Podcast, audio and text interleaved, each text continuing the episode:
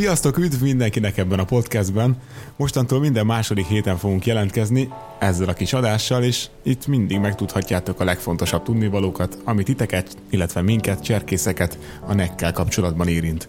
Itt van a szervező csapatból két munkatársam, Benyhe Anna. Sziasztok! És Tóth Marci. Sziasztok, és köszöntöm a hallgatókat is. Én pedig Végi János vagyok. Na de mi is ez az egésznek, és miért jó az nekünk cserkészeknek? A mai műsorban ezt fogjuk átbeszélni.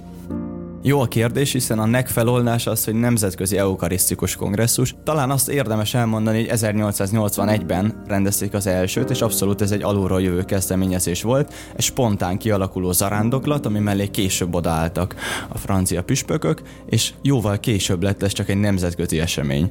Idén ősszel már az 52-et rendezi majd meg Budapest, rendezzük meg mi közösen, cserkészek is, és azt is fontos elmondani, hogy volt már korábban egy Budapesten 1938 2008-ban. Az idei őszi kongresszusra az egész világról fognak érkezni zarándokok, hívek, úgyhogy ilyen szempontból is ez egy nagyon érdekes találkozási lehetőség. No és mik fognak pontosan történni ezen a héten? Milyen programok várhatóak.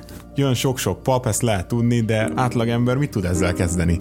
Igen, a NEC program hálója elég színesnek mondható, de amit kiemelnék, hogy két fő pillére van, ez pedig a két hétvége, ami azért is szerencsés, mert ekkor tényleg a dolgozó emberek is, aki esetleg nem tud kiszakadni a hétközben egy-egy programra, részt tud venni. Ekkor lesznek a nagy szabadtéri szentmisék, ekkor kerül sor sok száz gyerek első szentáldozására a Puskás Ferenc stadionban, és fákjás körmenet is lesz az egyik napon.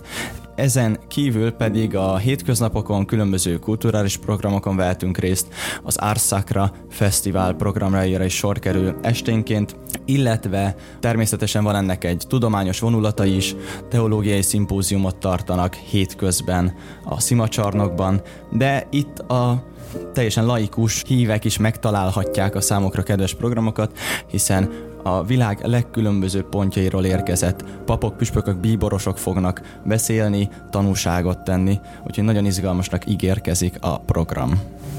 Most már egész sokat megtudtunk arról, hogy mi fog itt történni, de mi közünk nekünk ehhez cserkészeknek? Mit tudunk mi itt tenni? Mire jó ez számunkra? Cserkészként a részvétel mellett és a hatalmas lelki élmény mellett egy feladatunk is van, hogy segítsünk az esemény lebonyolításában. Ezzel segítünk, hogy nagyon sok embernek egy meghatározó és szép élmény legyen. Például én azért várom a kongresszust, mert egy hatalmas lelki löketet fog adni szerintem, és az, hogy együtt lehetünk ott, cserkész barátokkal, ismerősökkel, egy még nagyobb élményé varázsolja az egészet. Például talán hallottatok már a forráspontról, ami már kétszer is volt Budapesten, és most a kongresszuson is megrendezésre kerül. Itt lesznek koncertek, tanúságtételek, előadások, és kifejezetten egy fiataloknak szóló program ez.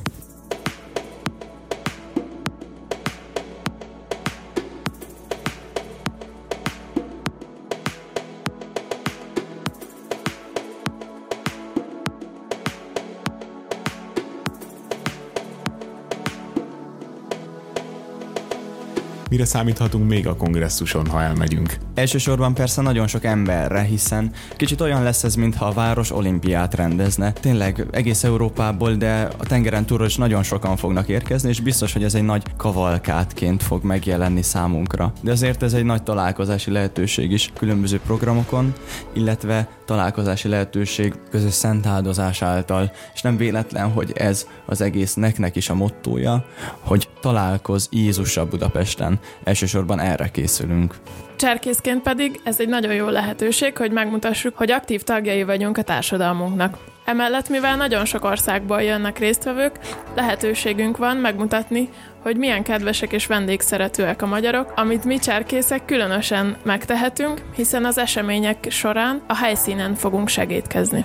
És a legfontosabb kérdés a végére, ha valakit ez érdekel, hogyan tud jelentkezni? 13 és 15 éves kor közöttiek is jelentkezhetnek már, azonban fontos, hogy ők őrsileg tudják ezt megtenni. A 15 éven felettieknek egyéni jelentkezésre is van lehetőségük, de javasoljuk, hogy ők is jöjjenek őrsileg, mert együtt egy hatalmas buli lesz ez az egész.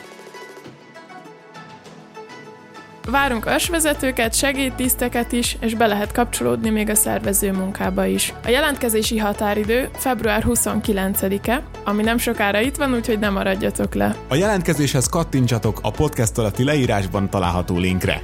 A kongresszus egy nagyon jó lehetőség arra, hogy találkozhassatok régi cserkész ismerőseitekkel, és hogy új barátokra tehessetek szert. Hívjátok el őrstársaitokat, cserkész barátaitokat, gyertek el együtt, és vezetőként pedig nagyon fontos, hogy vezetetjeidet is elhozd, és bátorítsd őket a részvételre. Valószínűleg tényleg egyszer lesz ilyen az életünkben, és azért gondoljunk bele, jó ebben tényleg jelen lenni, tevékenyen részt venni, jó tenni azért, hogy sok-sok embernek ez valóban egy meghatározó élmény legyen, és nem mellesleg mindezért mi együtt teszünk, cserkészek, együtt szolgálunk, és ezáltal fejlődünk is. Tervezésben, szervezésben, és persze lelkiekben egyaránt.